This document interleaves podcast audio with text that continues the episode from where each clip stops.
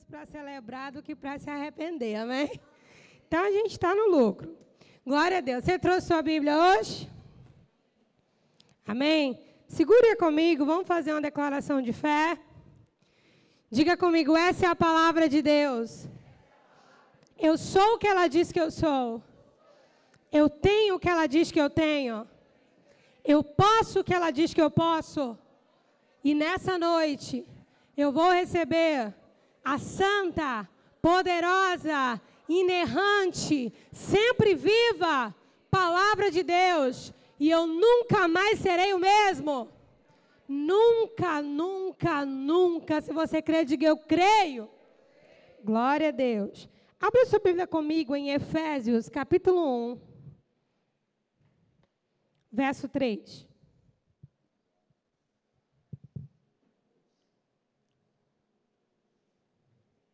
Efésios 1, 3.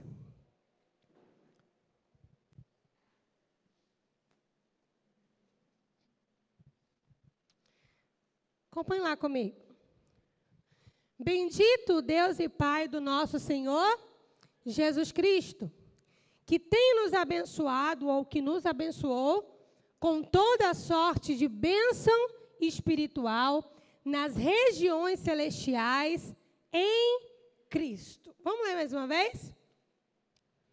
Bendito Deus e Pai do nosso Senhor Jesus Cristo, que nos tem abençoado com toda sorte de bênção espiritual nas regiões celestiais em Cristo. Diga amém.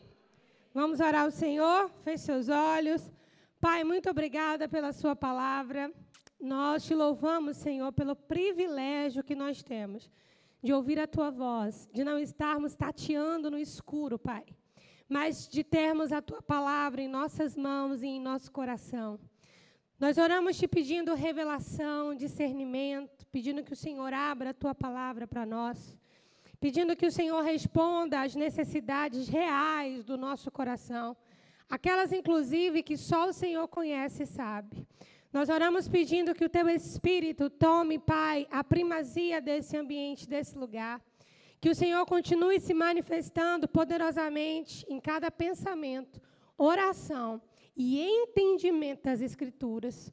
Nós declaramos que enquanto a palavra estiver sendo pregada, ela será compreendida e aquilo que as nossas palavras não conseguirem explicar, o teu Espírito explicará, e ninguém sairá daqui sem ser alimentado pela Sua palavra. Obrigada pelos anjos que o Senhor tem liberado a nosso favor. Obrigada, Pai, porque nada, nada que o Senhor tem para nós será retido na eternidade. E nada do que viemos te entregar ficará aqui. Obrigada, Senhor, porque a tua palavra nos garante tudo isso que nós oramos. E nós oramos a Ti, Paizinho, em nome de Jesus. Você pode dizer amém? Glória a Deus. Você pode me perguntar, pastora, o que, que esse texto de Efésios 1 tem a ver com avivamento? Muita coisa, né? Que daqui para o final do culto você vai entender. Mas eu quero que você compreenda que avivamento ele é uma restauração profunda da nossa comunhão com Deus. Amém?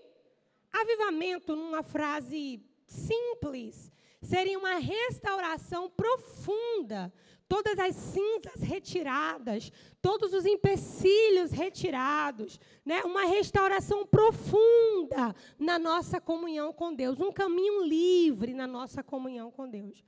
E quando esse avivamento é uma realidade, quando ele é genuíno, ele não para na nossa vida.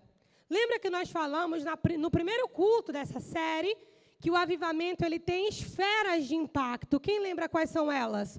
Primeiro ele começa a nível pessoal, para os casados nível conjugal, depois familiar, social, ou perdão, familiar, congregacional e social. Então vamos dizer essas esferas? Diga comigo, pessoal, conjugal, familiar, congregacional e social.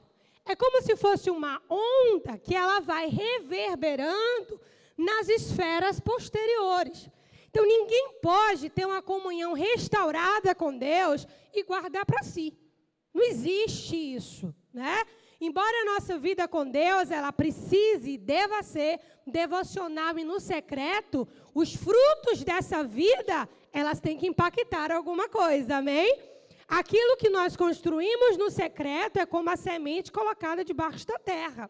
Mas os frutos alimentam. Então, quando eu tenho um avivamento genuíno, eu tenho o quê? A restauração profunda da minha comunhão com Deus. Já não há mais empecilhos, distrações, as prioridades estão definidas, a vida de oração está avivada, como nós falamos no primeiro culto, o entendimento das escrituras é claro, como nós falamos no segundo culto, a comunhão com os irmãos é uma realidade, como nós falamos no terceiro culto. Então isso vai reverberando. E não há como nós vivemos uma experiência de avivamento genuíno sem que isso toque a nossa vida familiar. Você está comigo? Amém? Não há como. Não é a primeira instância, não é a primeira esfera, mas é logo depois daquela experiência pessoal. Você está comigo? Coisas que você não conseguiria fazer sozinho ou sozinha por causa do avivamento, por causa daquilo que você experimentou em Deus, por causa do caminho que foi livre, porque as cinzas do coração já foram retiradas, você não enxerga mais pelas lentes do mundo, nem pelas lentes das suas emoções, você enxerga pelas lentes da palavra, então você tem condição de fazer coisas em família que você não conseguiria fazer se não fosse um avivamento. Você está comigo? Então, o avivamento ele não tem o objetivo de ser uma sobremesa, um doce que a gente come e adoça a nossa boca. Avivamento, gente, é algo que nos incendeia. Diga comigo, fogo parado tem prazo de validade. É ou não é verdade? Né? Então, não existe um fogo próprio. A igreja primitiva vivenciou isso numa intensidade tamanha que eles passaram a viver tudo junto. Famílias estavam ali, várias famílias estavam ali. Pastora, como você sabe disso? Por exemplo, até as viúvas, né, elas estavam presentes naquele contexto, mas a Bíblia diz que a igreja primitiva alimentava essas viúvas. Então, a, a, comunhão era tamanha que até a vivência com coisas pequenas e corriqueiras do dia a dia era uma realidade dentro da igreja primitiva. E Pedro corrige severamente os filhos dessas mulheres viúvas que não davam alimento para essas mães. Pedro, Pedro diz o seguinte: olha, aquele que não cuida dos seus, principalmente dos da sua casa, é pior que o infiel e negou a fé. Por quê? Porque avivamento não é algo pessoal. Né? Avivamento, primeiro é a nível pessoal, reverberando nas próximas esferas. Então, se Deus está nos ensinando a viver essa experiência, nós precisamos estar prontos para que aquilo que temos recebido do Senhor alcance o que está na nossa frente, como o fogo leva o que está em sua frente. Você está comigo? Nesse texto que nós lemos de Efésios 1, 3, Paulo fala de uma maneira muito linda quando ele diz: Bendito Deus, Deus é uma palavra, né? É Pai, é uma outra palavra. Bendito Deus, Deus é uma coisa, é Pai, Pai é outra coisa. Ainda que ele esteja falando da mesma pessoa, ele está falando de duas figuras acerca da mesma pessoa: a figura de Deus e a figura de Pai. Ambas as figuras, ele diz, que nos abençoou com toda sorte de bênçãos nas regiões celestiais em Cristo Jesus. Nas regiões celestiais é uma coisa, em Cristo Jesus é outra coisa. Nas regiões celestiais é porque Ele é Deus. Em Cristo Jesus é porque em Abraão todas as famílias da terra serão benditas e Jesus é da descendência de Abraão. Então diga comigo, a bênção de Deus e a bênção de Pai. Amém? Deus não abençoou Jesus só como Deus. Deus abençoou Jesus como Pai. Pai. Amém? E eu quero que você abra comigo em Gênesis 1, 27. Gênesis é o livro dos começos na Bíblia. E Gênesis tem tudo que Deus gostaria que fosse. Né? Como Deus gostaria que fosse. Como Deus criou para ser. Tudo vai estar lá em Gênesis. Então, abra comigo Gênesis 1, 27. Nós vamos ler até o verso 31.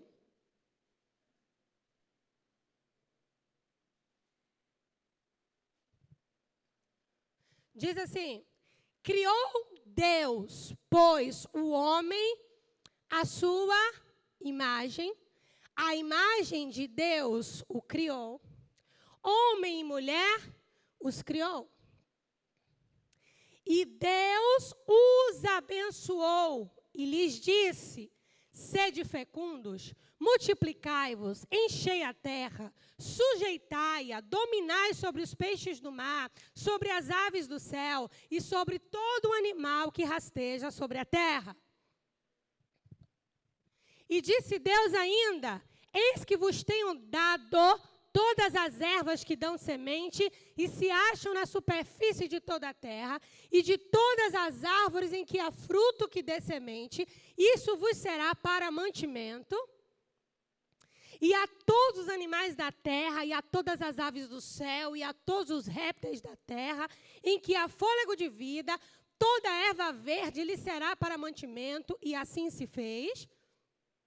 Viu Deus tudo quanto fizera, e eis que era muito bom. Houve tarde de manhã o sexto dia. Agora, Gênesis 2, apenas os versos 1 e 2. Assim, pois, foram acabados os céus e a terra e todo o seu exército. E havendo Deus terminado no sétimo dia a sua obra que fizera, descansou nesse dia de toda a obra que tinha feito. Amém?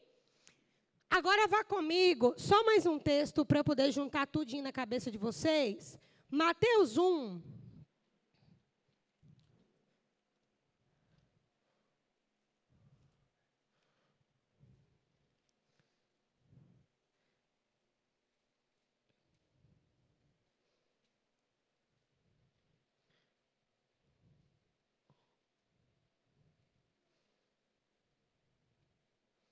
Nós vamos ler aqui, só um minutinho.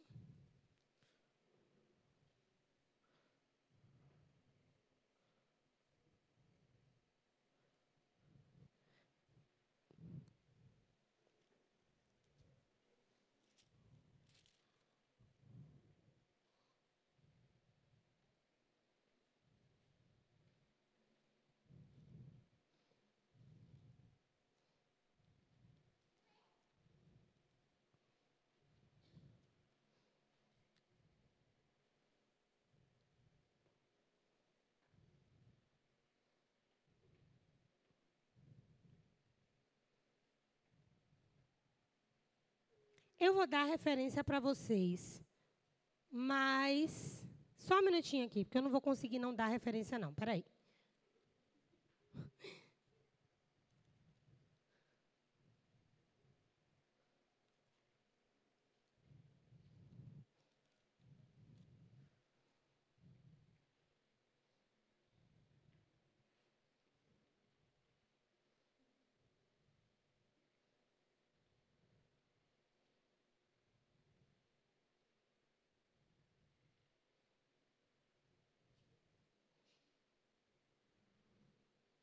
Daqui a pouco eu dou a referência certinha para vocês. Mas era para estar tá aqui.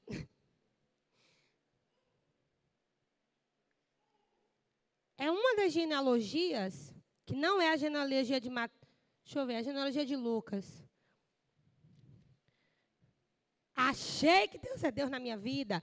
Lucas capítulo 3, verso 37.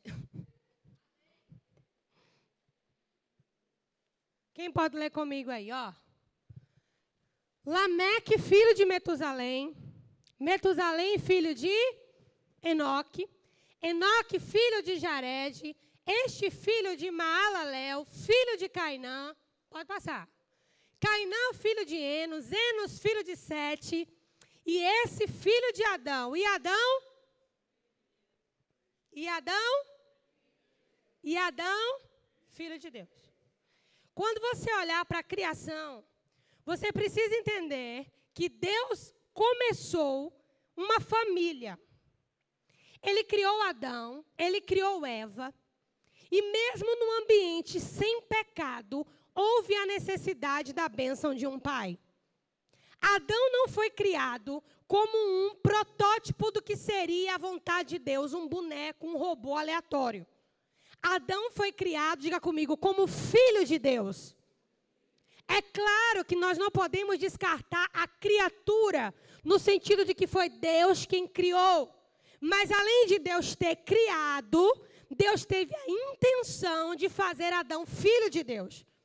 Então, mesmo num ambiente como Éden, onde não havia pecado, onde as coisas frutificariam, onde tudo florescia, onde não havia morte, onde tudo dava certo, mesmo nesse ambiente, diga comigo, Adão e Eva ainda precisaram de uma bênção. Amém? Mesmo no ambiente onde tudo dava certo, porque foi Deus quem tinha criado. Deus criou os animais, Deus criou a natureza, Deus criou aquele ambiente. Então, tudo naquele ambiente daria certo, funcionaria do jeito que Deus criou para ser. Mas quando Deus coloca Adão e Eva na sua frente e os abençoa, isso aqui não é simplesmente Deus falando, mas ele está modelando a figura de um pai, emancipando um filho e abençoando Adão e Eva. Você está comigo? E Deus os abençoou. Pastor, e como é que se abençoa aquilo que já é abençoado? Se tudo que Deus fez, a Bíblia diz que viu Deus que era bom. Deus olhou para tudo que ele fez e era bom. Mas muito embora tudo que Deus tivesse criado fosse bom, Deus ele sentiu uma necessidade de abençoar Adão e Eva. E aqui, do mesmo jeito que nós temos um modelo para casamento, por isso deixará o homem pai e mãe, não é? Se unirá a sua mulher e serão ambos uma só carne. Aqui também nós temos o modelo da bênção paternal. A bênção que vem dos pais, a bênção que vem do genitor. O fato do Éden ser um ambiente de bênção e significar, na verdade, um ambiente da presença manifesta do próprio Deus. Adão não precisava orar para tudo para orar, como nós fazemos hoje. Adão vivia em comunhão intrínseca com Deus, através de pensamentos. Ele ouviria o Senhor, ele falaria com Deus a hora que ele quisesse. Mas ainda nesse ambiente, Deus precisou estabelecer essa figura de um pai abençoando um filho. Você está comigo? Tudo aquilo que Deus fez em Gênesis, Ele gostaria que fosse imitado. Tudo aquilo que Deus fez em Gênesis revela o seu desejo original. E aqui nós temos o desejo de Deus de pais que abençoam filhos a despeito da condição financeira desse filho, a despeito do casamento ou da solteirice, se esse filho tem filhos ou não, aqui nós temos um modelo de um casal diante do pai recebendo uma bênção. Você está comigo? Não tem a ver com que Adão já tinha a seu dispor, tem a ver com quem Adão era em pessoa. O Éden não era Adão. Da mesma coisa, da mesma forma que as suas posses não são você, da mesma forma que os seus talentos não são você, da mesma forma que o seu trabalho não é você, da mesma forma que o seu dinheiro não é você. O Éden não era Adão. Deus não abençoava apenas aquilo que Adão fazia. Mas Deus estava ali se revelando como um pai abençoando um filho. Vocês entenderam até aqui? Então, todos nós precisamos de uma bênção de pai. Deus não usurpa lugar de ninguém. Eu entendo quando as pessoas dizem assim: eu não tenho um pai biológico, ou meu pai me abandonou, qualquer coisa nesse sentido, e Deus é o meu pai. De fato, Deus assume essa instância máxima. Deus nunca vai nos deixar abandonados, até porque, de fato, todos nós somos filhos de Deus, no sentido de sua criação. Mas um pai biológico, Deus não tem como ocupar esse lugar. Você está comigo? Deus não vai ocupar esse lugar. Se ele foi ausente ou presente, mas sem operacionalizar essa paternidade do jeito certo, Deus não vai entrar nesse lugar. Você não vai largar seu pai de lado, se esteja ele morto, vivo, drogado, na igreja. Você não vai largar essa figura paternal humana e colocar Deus nesse lugar, porque Deus não entra. Deus não toma lugar de homem. Você está comigo? Deus ele vai te abençoar, ele é o seu Deus e em última instância é o seu pai. Só que da mesma maneira que eu falei para vocês, que avivamento funciona por esferas, Deus ele é o criador de uma coisinha chamada hierarquia.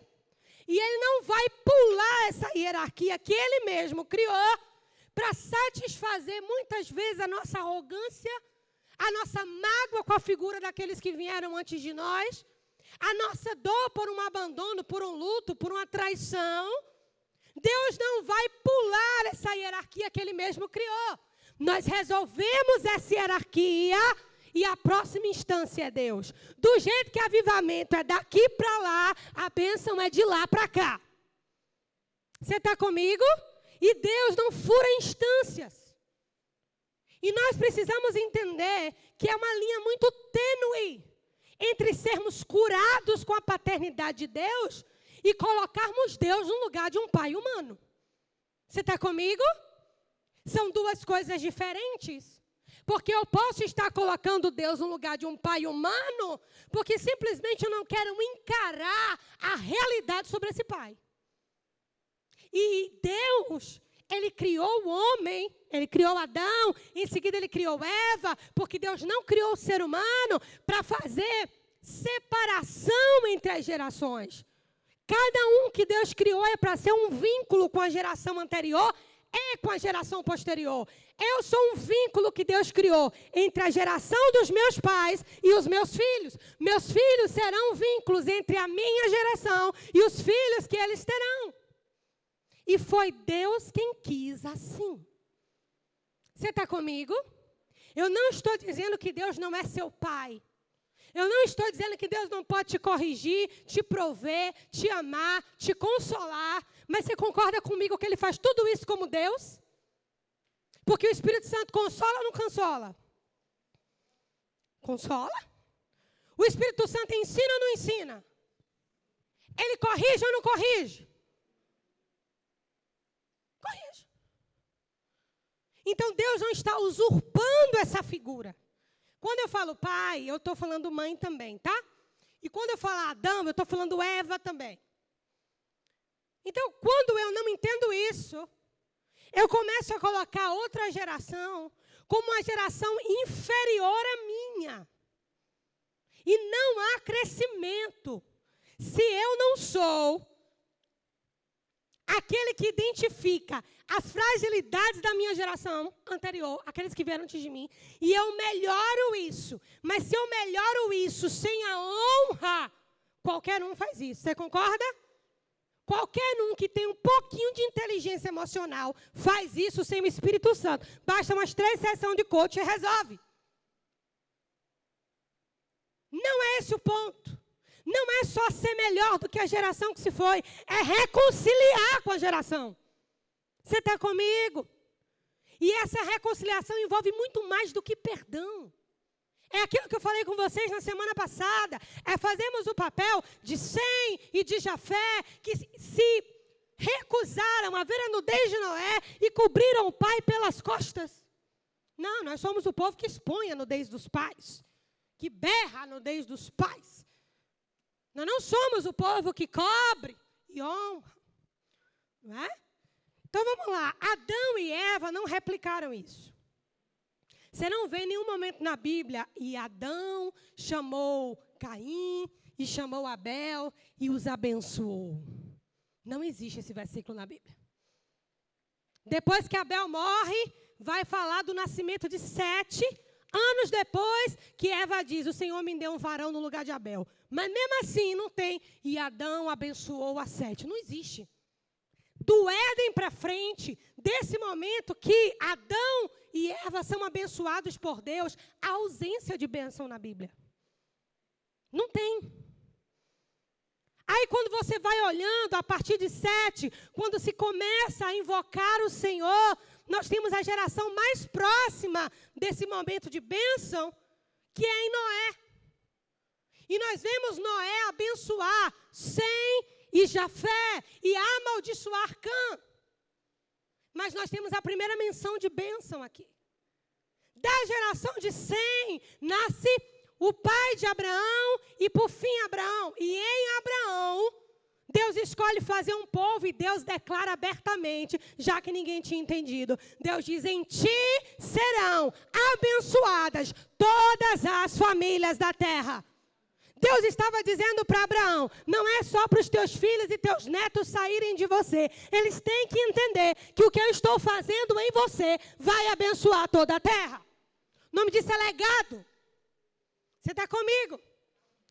Então, em Abraão, essa bênção volta a ter um lugar de destaque na Bíblia. Quando Abraão, então, abençoa o patriarcado de Israel. Abraão abençoa Isaac, abençoa, Isaac abençoa Jacó, Jacó abençoa seus doze filhos. É a coisa mais linda. Leia lá em Gênesis. A bênção de Jacó para os seus doze filhos. Coisa mais linda.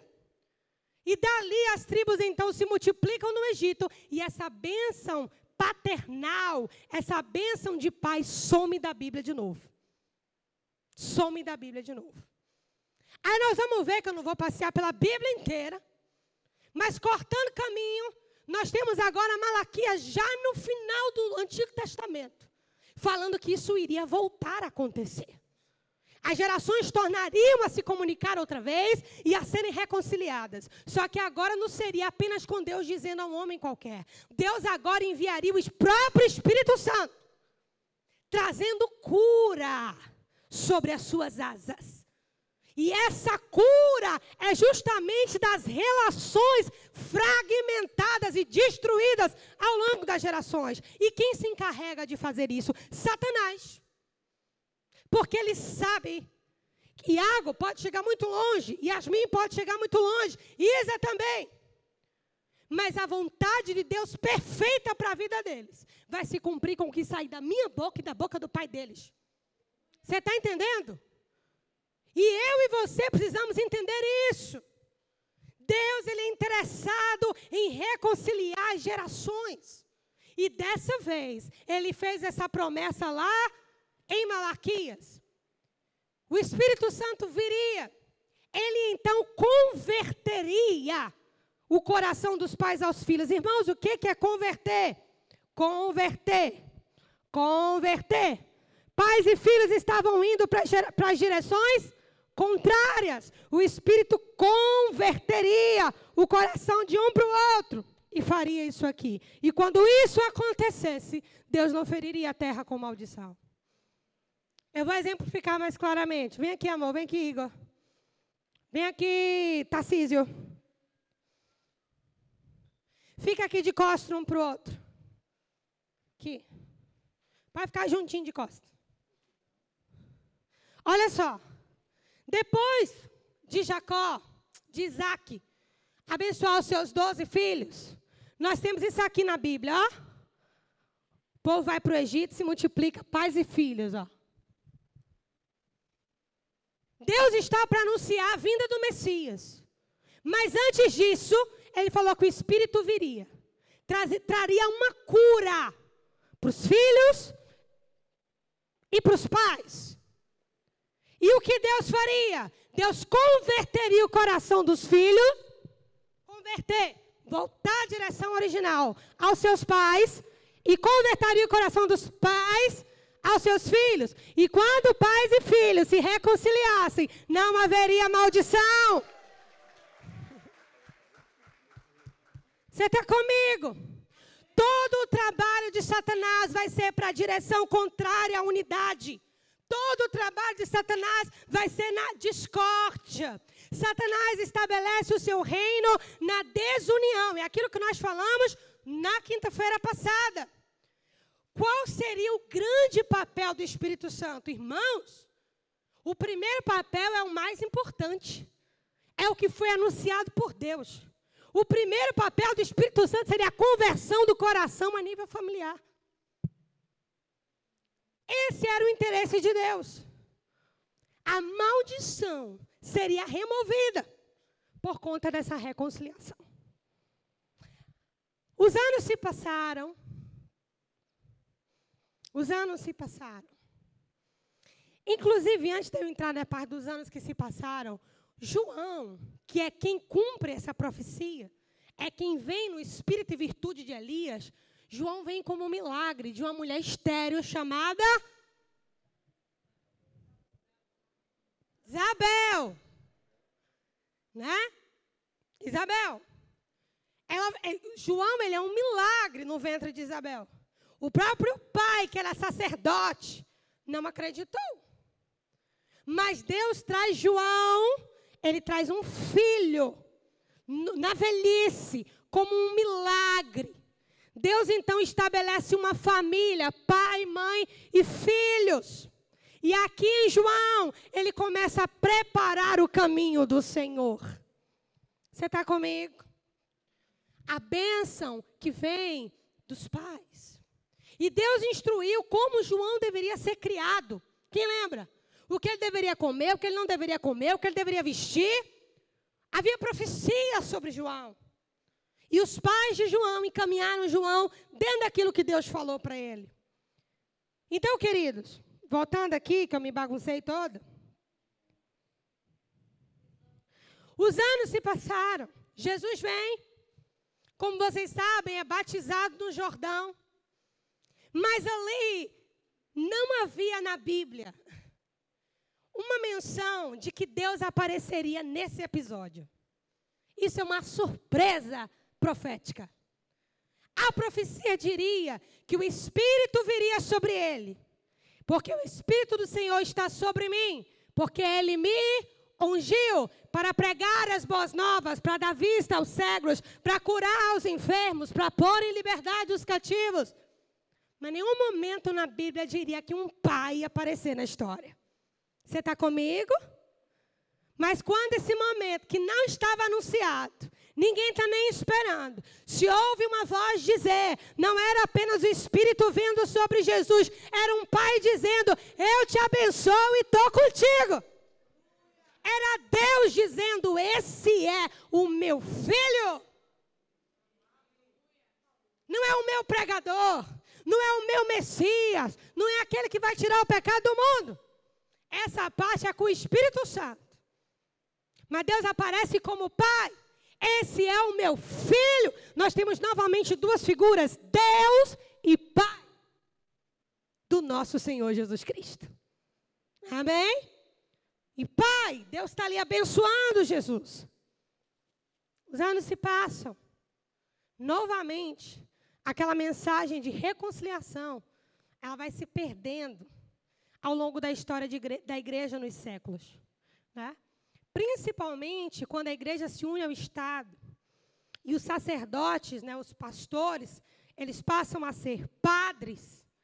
E, o, e o, a família, que seria a, o principal modelo na igreja, ele é retirado. O padre não pode casar. Então, não há figura de família. Né? Então, mesmo depois da reforma protestante, a gente já perdeu um, um caminho longo na história. Passamos aí pela Idade Média, por várias épocas, várias escolas de filosofia, de artes. O mundo se preparou para uma desconstrução familiar, desde que a igreja se uniu ao Estado. Você está comigo? Satanás fez isso há muito tempo, não é da agora. Pois se a Bíblia diz que o aquele que não governa bem a sua casa não pode governar a casa de Deus, que o ministro precisa ser marido de uma só mulher, que crie seus filhos em sujeição e no temor do Senhor, como que um homem vai conduzir numa igreja sem ser um pai? Um, um, um marido, melhor dizendo. Você entende isso? Satanás começou. Por que, que Satanás foi direto nesse ponto? Consegue entender o porquê? porque era importante. Todas as outras áreas ele conseguiria, tirando essa desconstrução familiar. tenho respeito, eu sei que existem padres sérios, e eu não estou falando contra a igreja católica. O que eu estou querendo dizer, isso é histórico. Não tem a ver com minha opinião sobre a igreja católica. Eu não tenho opinião sobre a igreja católica, eu tenho opinião sobre a minha. Então, quando essa, essa desconstrução, onde o líder da igreja já não tem mais família, as outras famílias é por si só, sem refé, sem refé, sem comunicação. Não tem comunicação porque não tem referência. Se não tem a referência, cada um por si, Deus por nós todos. Cada família vai se formando de modo religioso, né? As mulheres assumem essa parte das beatas da igreja. Os homens, eles vivem na igreja com as beatas e fora com outras que não de beatas não tem nada. A família se desfragmenta porque faltou a referência a partir do líder, que é um padre que não é casado, que não está nas instruções das escrituras. Então não se tem referência, cada família por si. Aí nasce o que? A idolatria. Terreno fácil para quem não tem pai. Porque a ausência de ter a quem pedir, quem proteger, eu não sei o nome dos santos, eu vou dizer uns aqui da minha cabeça. E espero que não exista nenhum dos que eu estou falando, porque eu estou falando a título de brincadeira. Então, São José dos Preguinhos que me, me protege disso. Né? Então, São João dos Pirulitos que me guarda disso aqui. Né? São Pedro de não sei das quantas que vai cuidar do meu casamento. Vocês percebem a ausência da bênção? Todo, são almas gritando por uma bênção de pai. Irmãos, digam que vocês estão entendendo. Em nome de Jesus, não fica me olhando com essas caras, não. Vocês estão entendendo? Almas gritando, buscando bênção de um pai. Vemos com a reforma protestante. Tivemos muito lucro com isso. Período pós-reforma. Se levantam os ministros, casados, têm suas famílias, e agora esse conceito de família começa a ser levantado dentro da história. Né? E quando esse conceito de família começa a ser levantado dentro da história, Deus começa a fazer algo grande. O evangelho, de modo genuíno, toma as nações da terra. Até os povos mais longínquos são alcançados. Por exemplo, o Brasil missionários suecos, americanos, chegaram para nós e semearam as escrituras com suas famílias. E nós começamos a ver igrejas nascendo com famílias. E as famílias se curando. E o protestantismo vai tomando uma gigantesca forma. Até que esses corações novamente começam a se afastar. Você está comigo? Aí nós temos agora as igrejas que vivem para agradar os membros. Porque os membros agora mandam nas igrejas. Mas quem manancial não manda, não. Manda, não. Os membros agora não têm mais noção de autoridade. As famílias se dividiram novamente. Mas estão dentro da igreja pecados ocultos, não confessados, adultérios nas famílias, no altar. Aí começa aquela bagunça toda de novo, mas a nossa religiosidade nos impede de confessar pecados, se arrepender e mudar a nossa sorte. Aí legados de maldição começam a se estabelecer novamente. Dos anos 70 para cá, você vai ver que a igreja dentro das famílias, dentro das igrejas, foram diminuindo, diminuindo, diminuindo, diminuindo. Ao passo que os divórcios vão aumentando, aumentando, aumentando, aumentando. Os adultérios aumentando, aumentando, aumentando. Os desviados aumentando, aumentando, aumentando. Não é curioso que quanto mais as famílias se separam, mais desviados nós temos? Você nunca parou para pensar? Será se não há uma relação? Se está todo mundo no mesmo ambiente? Por fim, chegamos nos nossos dias. Nos nossos não, né? Vamos botar uns, uns, uns anos mais para trás. Satanás foi criando outras artimanhas. A igreja agora é um lugar de entretenimento. Eu vou para a igreja que eu gosto, para ouvir o pastor que eu gosto, que prega o que eu quero. Ponto. Os pastores subservientes botam um chamado no bolso, porque se importa com o outro bolso. Mamão toma conta da igreja. Todo mundo de boca fechada, porque é todo mundo santo. E Satanás trabalhando, destruindo os fundamentos. Uma geração de órfãos. Aí lança um worship melancólico lá. Está todo mundo nas igrejas de parede preta, chorando horrores, e no outro dia tudo drogado. Órfãos. Líderes órfãos, pastores órfãos. Um pastor que é refém da sua igreja é um líder órfão. Órfão, que não sabe corrigir um membro, que não sabe dizer não, que não sabe dizer aqui não vai não. Mano, não tenho dificuldade nenhuma de colocar limites, nenhuma. Nenhuma. Por outro lado, o povo sem correção em casa que o pastor não pode dizer um ai que me machucou. Satanás destrói as famílias para que a igreja se fragmente. E o púlpito fica sendo subserviente às feridas do povo. Você está comigo? Aí entra a teologia coach. Nada contra os coaches. Mas, como diz o pastor Silas, cada macaco no seu galho. Por quê? Se eu não tenho vida para curar a minha igreja, eu vou tentar dar uma ferramenta para amenizar o resultado. Você está comigo? Começa a teologia coach. Pastores coach. Não são mais os padres sem família. Não são mais. Está tudo como a Bíblia diz. Casado, com os filhos em sujeição, só Deus sabe essa sujeição, mas. Tudo aqui. Tudo bonitinho como a Bíblia manda. E a palavra que as pessoas saem, uau! E na segunda-feira, todo mundo do mesmo jeito. Você está comigo?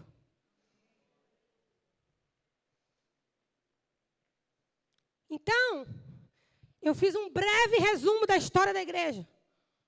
Na opinião de vocês, o que é que Deus quer para esse tempo?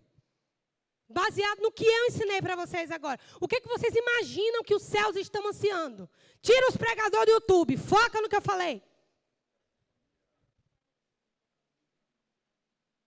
Fala mais alto. Reconciliação familiar. É o que, é o que Deus está clamando para que a ordem seja novamente estabelecida, para que a minha casa seja um exemplo, e de pai para filho o nome do Senhor seja glorificado. Deus nunca foi o Deus de Adão. Não há essa expressão na Bíblia. Deus nunca foi o Deus de Adão, mas ele se apresentou por N vezes como Deus de Abraão, de Isaac e de Jacó. Um Deus geracional. É como se Deus enchesse a boca de orgulho para dizer, pelo menos as três gerações, eu fui glorificado. O Deus de Abraão, o Deus de Isaac e o Deus de Jacó. Porque depois de Jacó também a coisa desandou de novo. Aí eu vou fazer uma pergunta para você. O que é que você vai fazer com o que você está ouvindo? Pastor, meu pai morreu. Certo. Seu pai está morto. Não tenho como falar com mortos, é pecado. Necromancia. Embora você não possa falar com mortos, você tem um Deus que te conhece. Como nós pregamos lá no presídio hoje. Os homens podem te ver, mas só Deus te conhece. Salmo 139, verso 1. Vamos lá? Senhor, tu me sondas e me conheces. Sabes o meu assentar e o meu levantar. E de longe conheces os meus pensamentos. Antes que qualquer palavra viesse à minha boca, tu o sabes. Se eu subir aos céus, ali o Senhor está. Se eu descer às profundezas da terra, ali o Senhor está. Para onde mirei do teu espírito? Para onde fugirei da tua face? Lugar nenhum. Porque Deus nos conhece. Pai pode estar morto, pode estar vivo. Deus prescruta o seu coração. Você está comigo? Eu não vou nem entrar no mérito de que nós repetimos pecados. Eu não vou nem entrar no mérito que a mágoa é uma raiz de amargura que se manifesta, vai brotando como um galho maldito. Nem vou entrar nisso. Não dá tempo. Nem sei quanto tempo eu tenho mais, que horas são nove horas. Nem vou entrar nisso. Eu vou entrar na parte de quê? Há uma bênção que está na boca dos seus pais. Estejam eles mortos ou vivos. A questão é o seu coração converter. Você entendeu? Estejam eles mortos ou vivos. Sua direção é essa aqui, ó. Seu pai morreu. Você converte o coração. Você cobre a nudez. Você se compadece. Morto, ou vivo? Pastora, mas ele fez e aconteceu. Irmão, você quer que Deus bote no outdoor o que você fez e aconteceu também?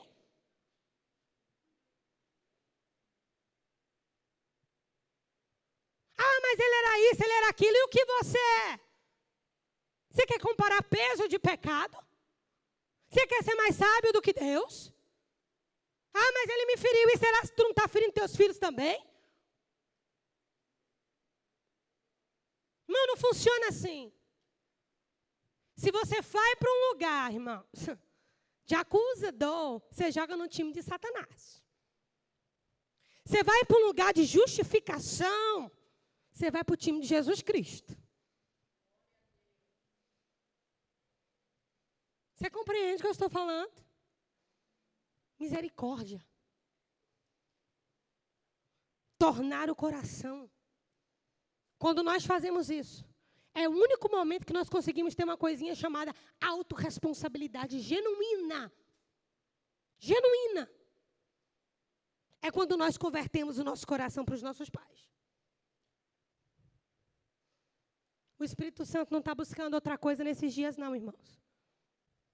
Ele está começando uma questão chamada arrependimento. Restauração da comunhão profunda com Deus. Avivamento não é um movimento, é um impacto geracional. O da Rua Azusa nos acompanha até hoje. Avivamento não é um evento. Avivamento não é um lugar. Avivamento é uma restauração profunda da comunhão com Deus. E é isso que Deus está fazendo em alguns lugares do mundo chamando o povo para o arrependimento. E quando você se arrepende pelos seus pecados de verdade, você consegue perdoar qualquer pessoa. Você consegue perdoar qualquer pessoa. Só não perdoa quem não se perdoa.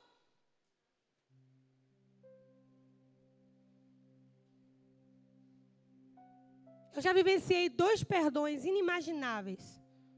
O primeiro foi um calvário. Um calvário. O segundo, eu nem senti. E olha que o segundo que eu estou falando é do homem que desgovernou o caminhão, responsável pela morte da minha irmã. Eu tenho vida para estar tá falando o que eu estou falando aqui. Quando você obedece no primeiro, no segundo, o Espírito Santo pega com você. E você vai tendo um coração avivado. Quem não sabe perdoar não se perdoa é rancoroso, é amargo e gira em círculos o tempo todo, não sai do lugar. Deus não abençoa, não há bênção de paz, não há bênção de Deus, gira em torno da amargura. Amargura, amargura, amargura, amargura, amargura. Não libera as pessoas, principalmente quando se tratar dos seus pais. Filho não corrige pai. Filho não corrige pai. Esteja ele errado como for. Filho não corrige pai. Filho honra pai.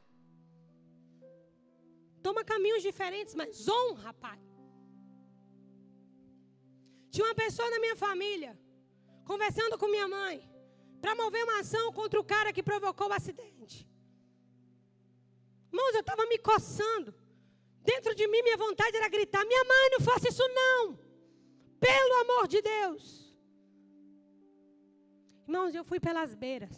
Mãe, mãe, mãe, mãe, não vai trazer de volta. Mãe, considere isso aqui. Mãe.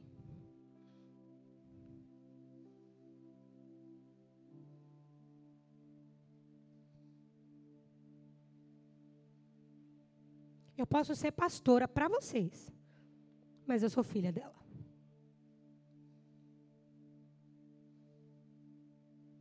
Eu quero que meus filhos me amem e me respeitem, como eu a amo e a respeito. Você não corrige seu pai. Você cala a boca e honra. Deus não pula hierarquias e nem inverte ordens. Você compreende? Do mesmo jeito é na igreja. Por isso que tem ovelha querendo corrigir pastor. Porque corrige os pais. Quando o modelo familiar é fragmentado, a sobra vem para os gabinetes pastoral. E quando o pastor é frouxo, aí que piorou ainda.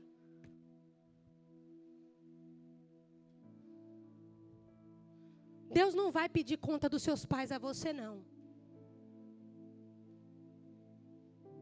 Deus vai pedir conta da tua honra. Não se você os corrigiu. Se seu pai ou sua mãe estiver vivo, seja ele quem for, reconheça.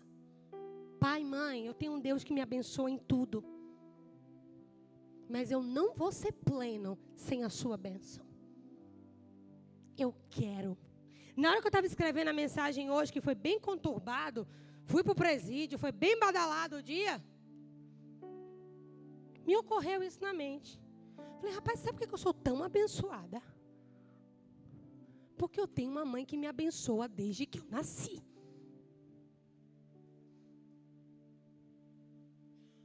Desde que eu me entendo por gente, minha mãe bota as mãos, impõe, ora por mim. É por isso, dentre outros fatores, que Deus me abençoa tanto. Não é só a benção dele, é a benção dela sobre mim. A mesma coisa eu faço com os meus filhos. Iago tem 12 anos, eu boto ele para dormir até hoje. Para abençoá-los, eles vão no quarto para ir orar por eles até hoje. Isso só vai parar quando eles saírem de casa para terem as suas famílias. E quando eles saírem, nós vamos fazer igual Deus fez com Adão e Eva. E o Senhor os abençoou, dizendo: Sejam fecundos, se multipliquem e subjuguem a terra.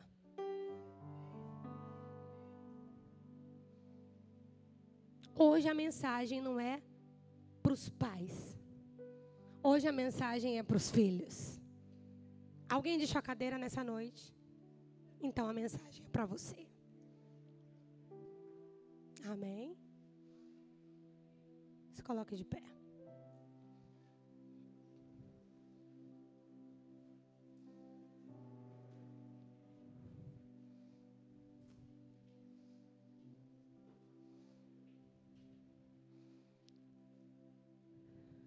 Quando você compreende a hierarquia de Deus, quando você compreende como o mundo espiritual funciona, é tão mais fácil. Você faz por obediência. Você confia no Senhor. Você quer destronar o diabo, obedece a palavra. Você quer destronar o diabo da tua vida sentimental. Destronar o diabo da tua vida financeira. Destronar o diabo da tua vida conjugal. honre seus pais. nem aquele extremo que honra com a boca, mas não faz nada com as mãos. Nem o outro extremo de que faz tudo com as mãos, mas desonra com a boca.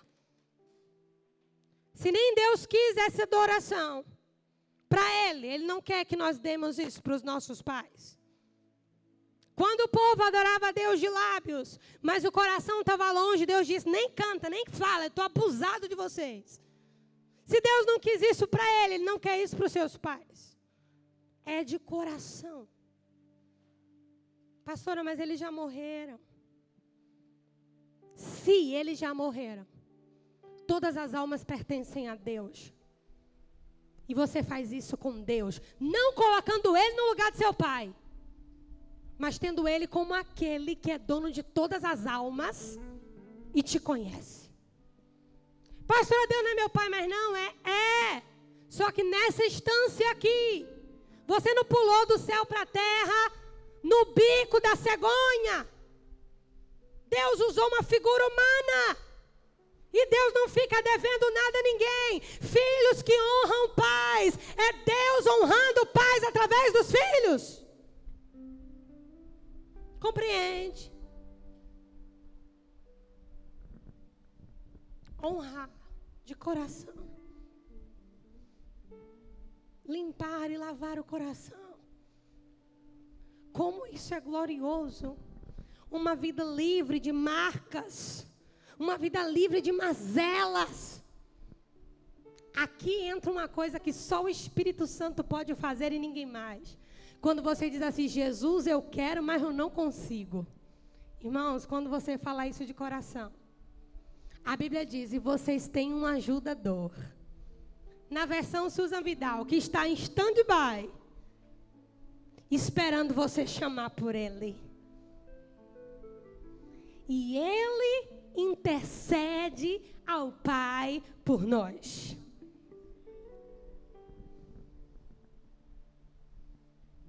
E nessa hora, aí no seu lugar, eu queria que você colocasse o seu coração diante de Deus, dizendo: O Senhor me conhece, o Senhor sabe todos os meus pensamentos, o Senhor sabe tudo aquilo que eu sinto, o Senhor sabe as referências que me faltaram, o Senhor sabe de tudo, tudo, tudo, tudo.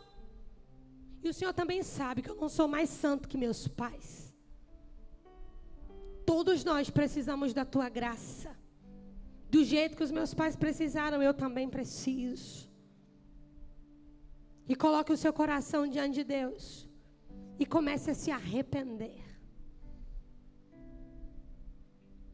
Se arrepender. De coração. Aleluia. Pais e mães são apenas seres humanos. Tentando acertar. E aqueles que não acertaram, tiveram os motivos que só Deus conhece. E só Deus é juiz deles e não nós.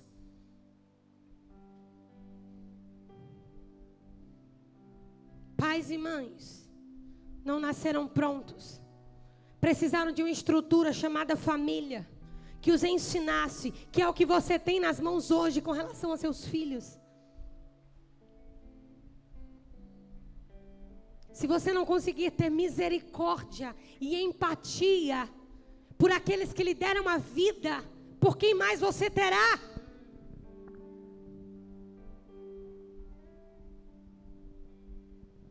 Você não deve sua vida só a Deus. Deus usou seus pais, quer eles tenham sido quem foram. Mesmo que você não entenda a profundidade disso, porque nós não temos tempo hoje. Por obediência às Escrituras, faça isso. Se arrependa. É o que Deus está buscando nessa geração. O diabo está do outro lado, querendo movimento. O diabo está do outro lado, querendo fazer pão e circo. Mas Deus está trabalhando nos fundamentos do seu povo.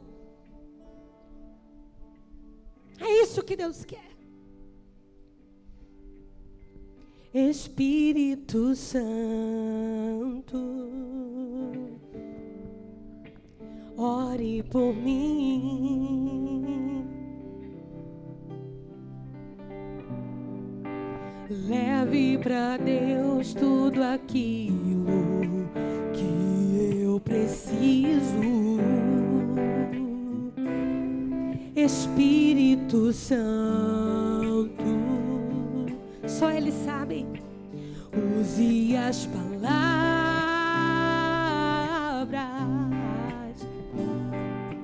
que eu necessito usar, mas não consigo. Diga o que você queria que ele tivesse sido. Me ajude nas minhas fraquezas. Não sei como devo pedir.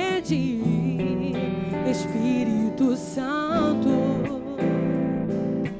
vem interceder por mim,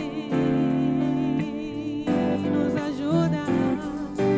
Todas as coisas cooperam para o bem daqueles que amam a Ti, Espírito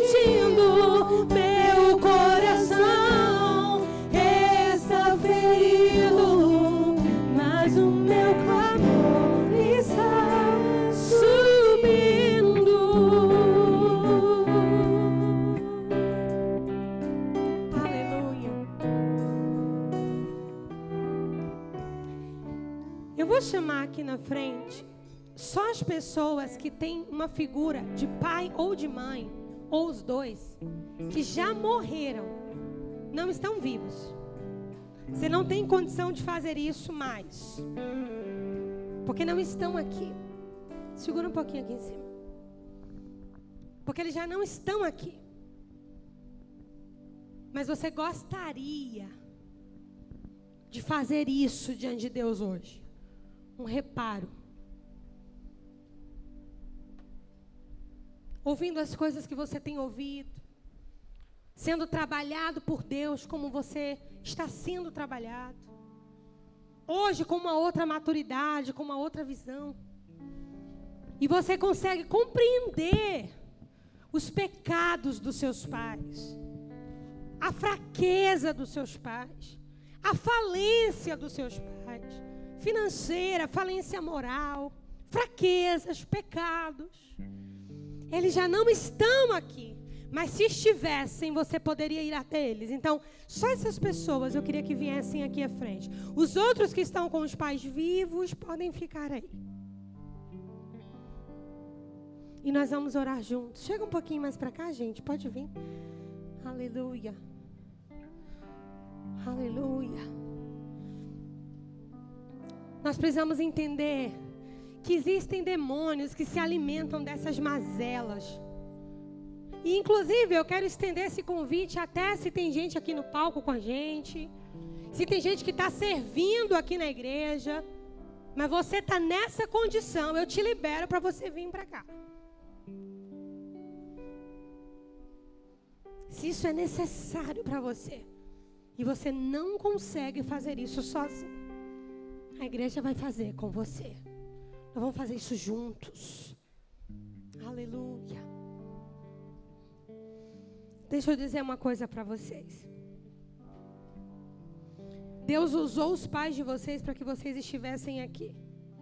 Eles já não estão aqui fisicamente. Então vocês não podem fazer com eles. Mas vocês podem fazer com Deus. E Deus quer ouvir o que vocês têm para dizer. Eu não preciso ouvir, a igreja não precisa ouvir, mas Deus quer ouvir.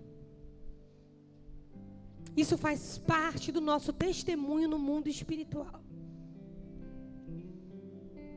Porque essa cura, essa libertação, expulsa os demônios que se alimentam nesse elo de amargura, dor e ódio. Expulsa até enfermidades podem ser curadas em momentos como esses. Porque às vezes não é uma enfermidade comum, se trata de um espírito de enfermidade que está alojado nesse sentimento. Então vocês podem, nesse momento, no lugarzinho de vocês, aí começar a falar com Deus. Senhor, era assim que eu me sentia quando isso, isso ia acontecia.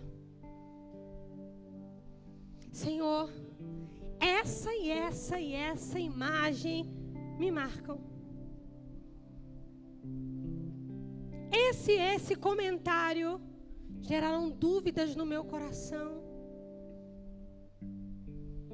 Esse e esse lugar me deixavam inseguros, com medo. Essa e essa circunstância, eu gostaria que eles tivessem intervido me senti assim, assim. Talvez entrei até num casamento para não ter que lidar com isso.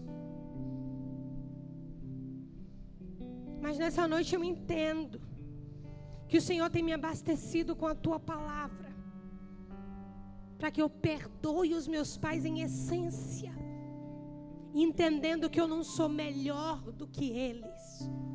Talvez algumas dessas circunstâncias eu até repeti também. Mas se eles estivessem aqui, eu gostaria que eles soubessem que eu os compreendo, eu os amo e os libero, em nome de Jesus. E aquelas lacunas de falta, que o Senhor comece a preencher. agora sim, com a hierarquia certa, o Senhor possa começar a inundar esses lugares secos, essas áreas áridas do meu coração.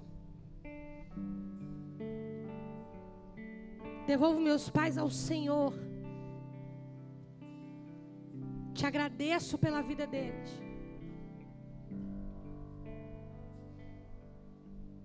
E peço, Pai, agora a tua bênção aquela bênção que eu gostaria de ter recebido da boca deles. Aí Deus vai usar uma outra esfera de autoridade. Agora sim, a figura pastoral, que não substitui, mas em caso de morte, nós podemos fazer isso.